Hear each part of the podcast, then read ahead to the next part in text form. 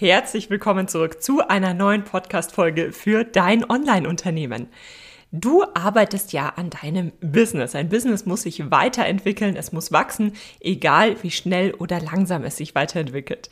Und genau das siehst du, ob das tatsächlich der Fall ist, wenn du eine monatliche Review erstellst. Sprich, wenn du dich einmal im Monat hinsetzt und all deine Daten, die du über den Monat gesammelt hast, tatsächlich anschaust, auswertest, Schlüsse ziehst, deine Strategie entsprechend anpasst und so weiter und so fort.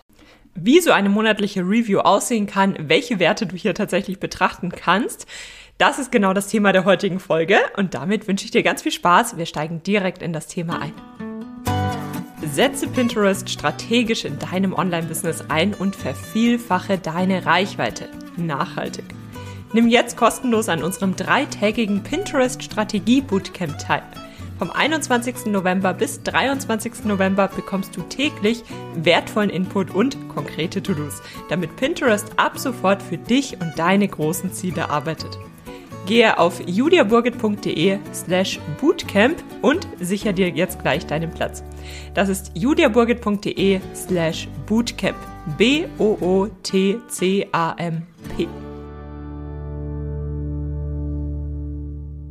Die Monatsreview. Ein Thema, was dir viel, viel Sicherheit geben kann. Denn ich weiß, viele von euch arbeiten ja als Solopreneure an ihrem Business und gerade wenn man alleine am Business arbeitet, dann tendiert man natürlich dazu, alles nach Bauchgefühl zu machen. Und während das Bauchgefühl auch sehr oft richtig liegt, ist es doch wertvoll, wenn man zumindest einmal im Monat, das heißt von Zeit zu Zeit mal sieht, wie ist das denn wirklich? Also stimmt mein Bauchgefühl mit der tatsächlichen Entwicklung überein?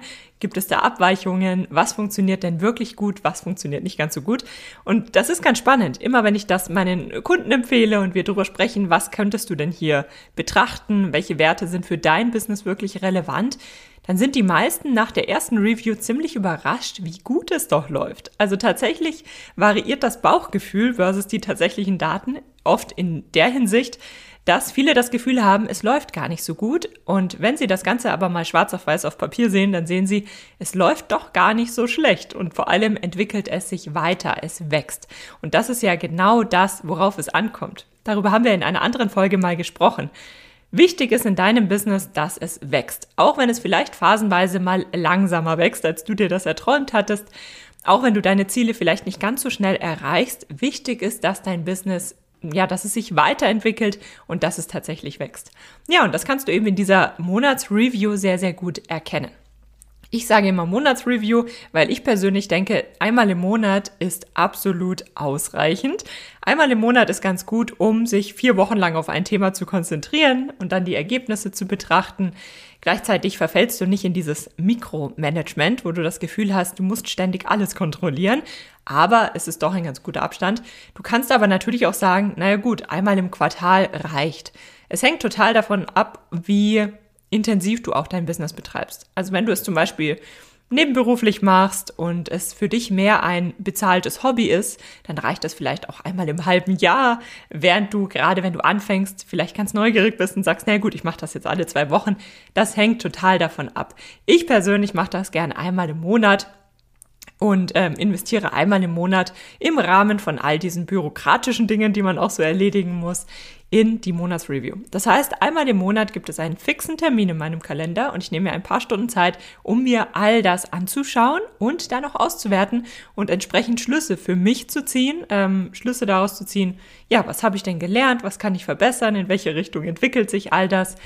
Und das ist auch rückblickend dann wiederum ganz spannend, wenn du zum Beispiel heute in deine Review von vor drei Jahren schaust, was war denn damals ähm, ein Thema? Auf was hast du dich damals konzentriert? Wer hat sich das entwickelt? Wie funktioniert das heute? Also ihr seht, das ist super, super spannend, weil man aus an sich diesen, ja, einfach nur Daten sehr viele Informationen bekommen kann. Und jetzt ist es natürlich so, dass, ja, welche Kennzahlen du konkret betrachtest. Das hängt total davon ab, wie dein Business aufgesetzt ist, was dir wichtig ist, wo du deinen Fokus setzt. Das heißt, es gibt hier kein richtig und kein falsch. Es geht einfach nur darum, dass du deine Entwicklung in Form von diesen Datenzahlen, Fakten einfach mal erfasst, damit du auch was hast, wo du dich festhalten kannst. Und wie du das machen möchtest, bleibt total dir überlassen. Ich möchte heute mit dir einige Werte besprechen, die ich persönlich ganz hilfreich finde und die kannst du gerne als Rahmen verwenden. Du kannst gerne nebenbei mitschreiben, dir Notizen machen, einfach mal brainstormen, was das für dich bedeutet und dann natürlich das Ganze so anpassen, wie es für dich und dein Business tatsächlich passt. Kommen wir zu den Kennzahlen. Also Thema Nummer eins natürlich die Finanzen. Ganz oberflächlich gesprochen geht es vor allem darum, dass du deinen Umsatz aufführst, dass du deine Ausgaben aufführst und dass du dementsprechend schaust, okay, und was ist denn der Gewinn, der tatsächliche Gewinn und wie teilst du den Gewinn dann auch auf? Sprich, was zahlst du dir aus? Ähm, was legst du in all die unterschiedlichen Töpfe zurück? Zum Beispiel in den Topf für Weiterbildung, das Spielgeld und so weiter und so fort. Darüber haben wir auch schon mal in einer anderen Folge gesprochen, deswegen möchte ich an dieser Stelle gar nicht so sehr ins Detail gehen. Wichtig ist einfach, dass du das dann alles abgleichst mit den Zielen. Den Zielen, die du dir vielleicht für das Jahr setzt, für das Quartal. Vielleicht setzt du dir auch monatliche Ziele. Gleiche das damit ab. Hast du deine Ziele erreicht? Warum nicht? Ähm, wieso hast du sie übertroffen? Je nachdem, wie, wie ähm, sich das Ganze entwickelt. Das wiederum erinnert mich an ein Thema, das hier eine Rolle spielt, aber auch bei den nächsten ähm, Werten, die wir dann besprechen werden. Deswegen besprechen wir das gleich an dieser Stelle. Und zwar Finanzen. Worauf komme ich ähm, an dieser Stelle zu sprechen? Es gibt Ausgaben. Ausgaben zum Beispiel in Werbeanzeigen, die du jetzt tätigst und vielleicht hast du Monate, wo deine Ausgaben viel höher sind als deine Einnahmen. Sprich, vielleicht hast du sogar einen negativen Gewinn und denkst dir, oh je, das liegt dran, weil ich zu viel Geld in Werbung investiert habe. Und das Ganze hat sich nicht gerechnet. Ich habe das Geld aus dem Fenster rausgeschmissen. Ja, ich habe zu wenig Umsatz gemacht.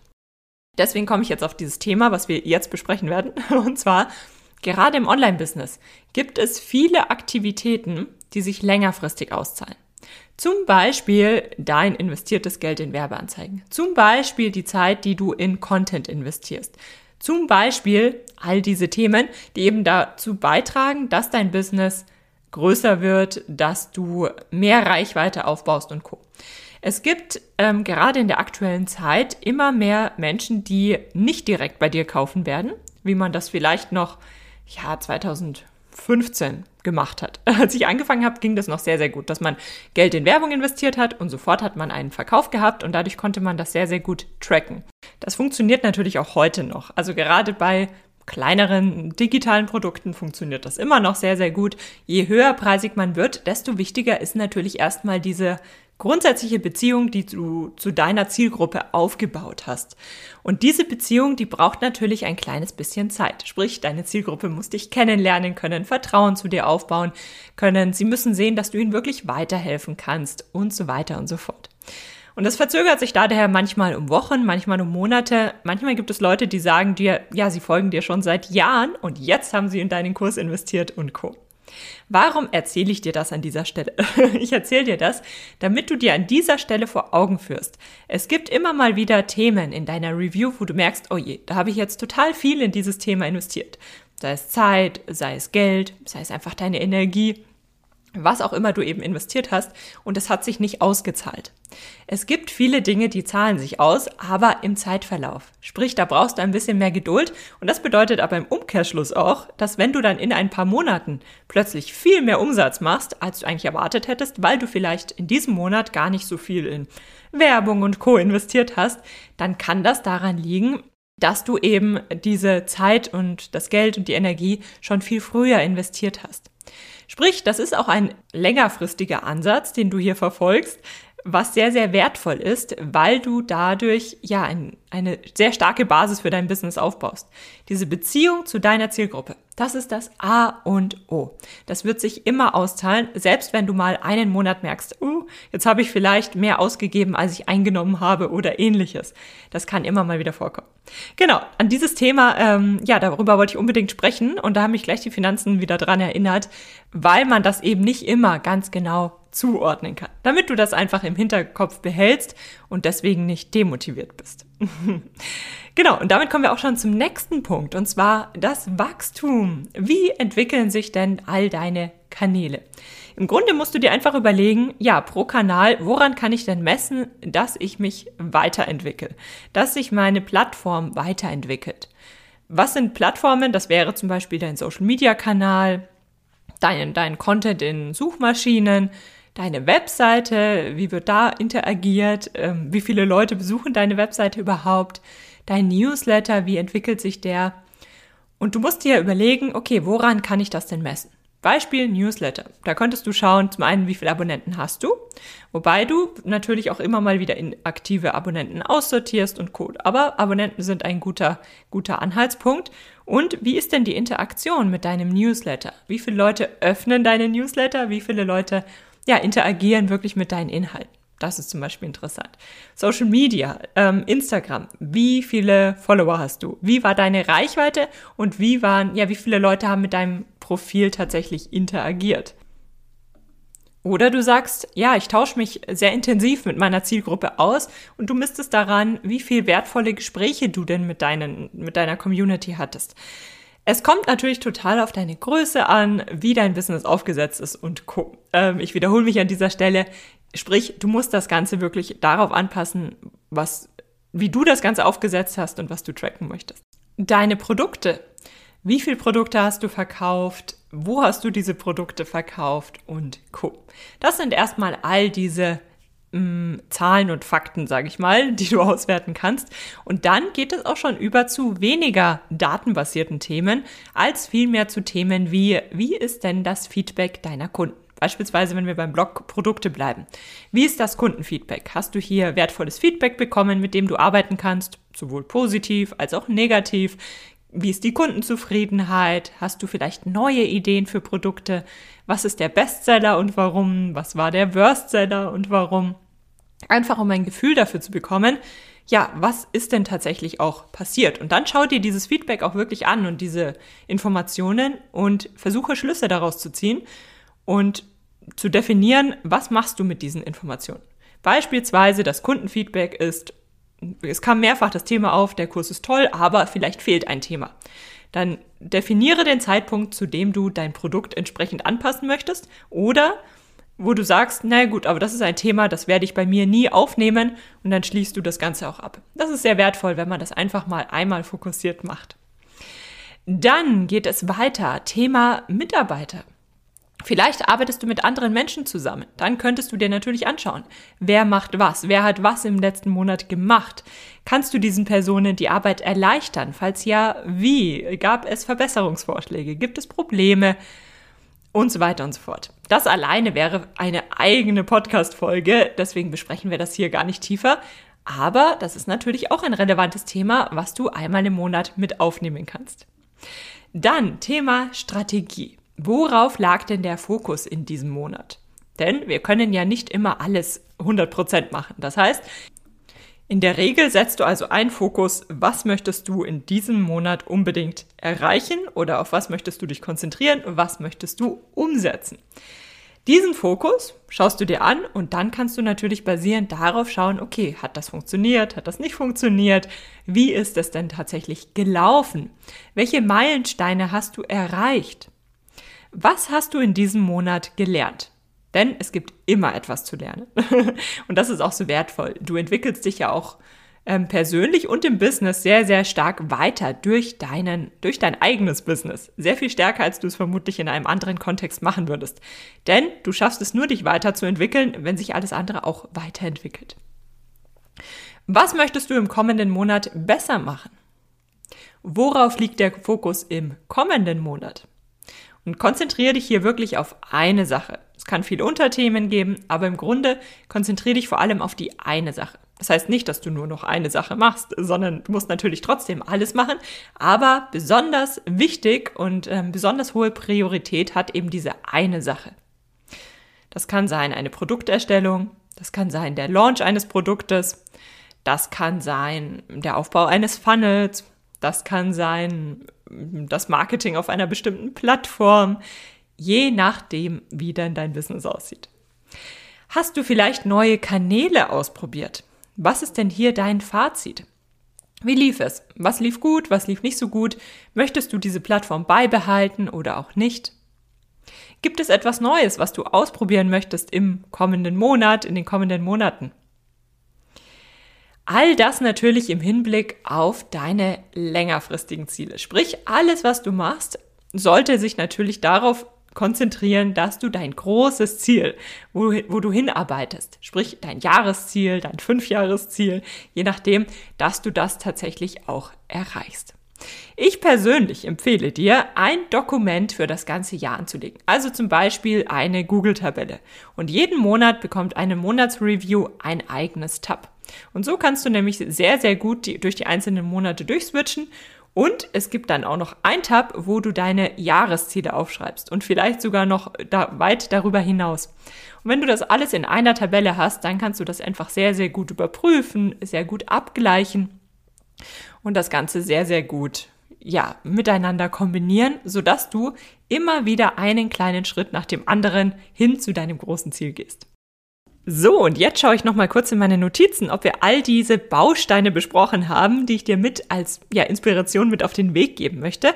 Ein Thema haben wir noch nicht aufgenommen, und zwar das Thema generell Community. Hast du wertvolles Feedback aus der Community erhalten?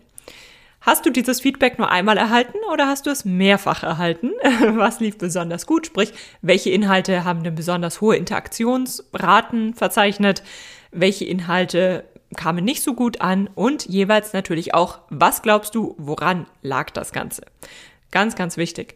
Das gilt übrigens für alle Bausteine. Im Endeffekt sammelst du ja erstmal nur Informationen, seien es konkrete Zahlen, seien es, ja, ich sag mal, weichere Informationen, wie zum Beispiel eine Nachricht von einer einzelnen Person. Das sammelst du alles erstmal und dann setzt du dich hin und versuchst Schlüsse zu ziehen. Versuchst daraus wirklich Informationen zu ziehen, die für dich eben relevant sind. Und Achtung, abschließend noch ein ganz wichtiger Tipp. Je nachdem, wie viele Daten du hier sammeln konntest, sind diese natürlich mehr oder weniger aussagekräftig. Beispielsweise das Community Feedback. Wenn du jetzt von einer Person das Feedback bekommen hast, irgendetwas ist ganz toll oder irgendetwas ist gar nicht so toll, das ist erst einmal nur, ja, ein, eine Information. Wenn du diese Information aber von fünf oder zehn oder 15 Leuten bekommst, dann kann das natürlich etwas sein, was du jetzt auch immer ernster nehmen kannst, weil du siehst, das ist ein Thema, was viele Leute beschäftigt, was vielen Leuten sehr gut gefällt, was viele Leute vielleicht noch vermissen, je nachdem, worum es eben geht. Und das gilt natürlich für alles. Wenn du zum Beispiel 100 Newsletter-Abonnenten hast und dann deabonnieren 10 Abonnenten den Newsletter, dann ist das natürlich was anderes, wie wenn du 1000 Newsletter-Abonnenten hast und 10 Leute deabonnieren, also melden sich wieder von deinem Newsletter ab. Du musst das Ganze also wirklich immer in Relation setzen und dir anschauen, okay, was sagen mir diese Werte und in welchem Kontext hast du diese Werte auch, ja, siehst du diese Werte? Und in diesem Sinne wünsche ich dir jetzt ganz viel Freude mit deiner eigenen Monatsreview. Erstelle das Ganze so, wie es zu dir und zu deinem Business passt, was du sehen möchtest. Denk dran, dich für unser Pinterest Bootcamp anzumelden, wenn du langfristig mehr Reichweite in dein Business mit aufnehmen möchtest. In diesem Bootcamp werden wir nämlich besprechen, wie du Pinterest so einsetzen kannst, dass du mit möglichst wenig Zeitaufwand möglichst viel Reichweite bekommst und auch langfristig Reichweite bekommst. Sprich, dass du jetzt ein paar Minuten investierst und das dann um ein Vielfaches in den kommenden Monaten und Jahren zurückbekommst. Geh dafür auf juliaburgit.de slash bootcamp. Dort findest du nochmal alle Informationen und kannst dich natürlich kostenlos dafür anmelden. Schön, dass du für die heutige Podcast-Episode eingeschaltet hast. Für weitere Informationen besuche die Website juliaburgit.de oder besuche mich auf Instagram at juliaburgit. Falls dir die heutige Folge gefallen hat, würde ich mich natürlich riesig freuen, wenn du den Podcast abonnierst und mir eine Bewertung auf iTunes da lässt. Bis zur nächsten Folge für dein Online-Unternehmen.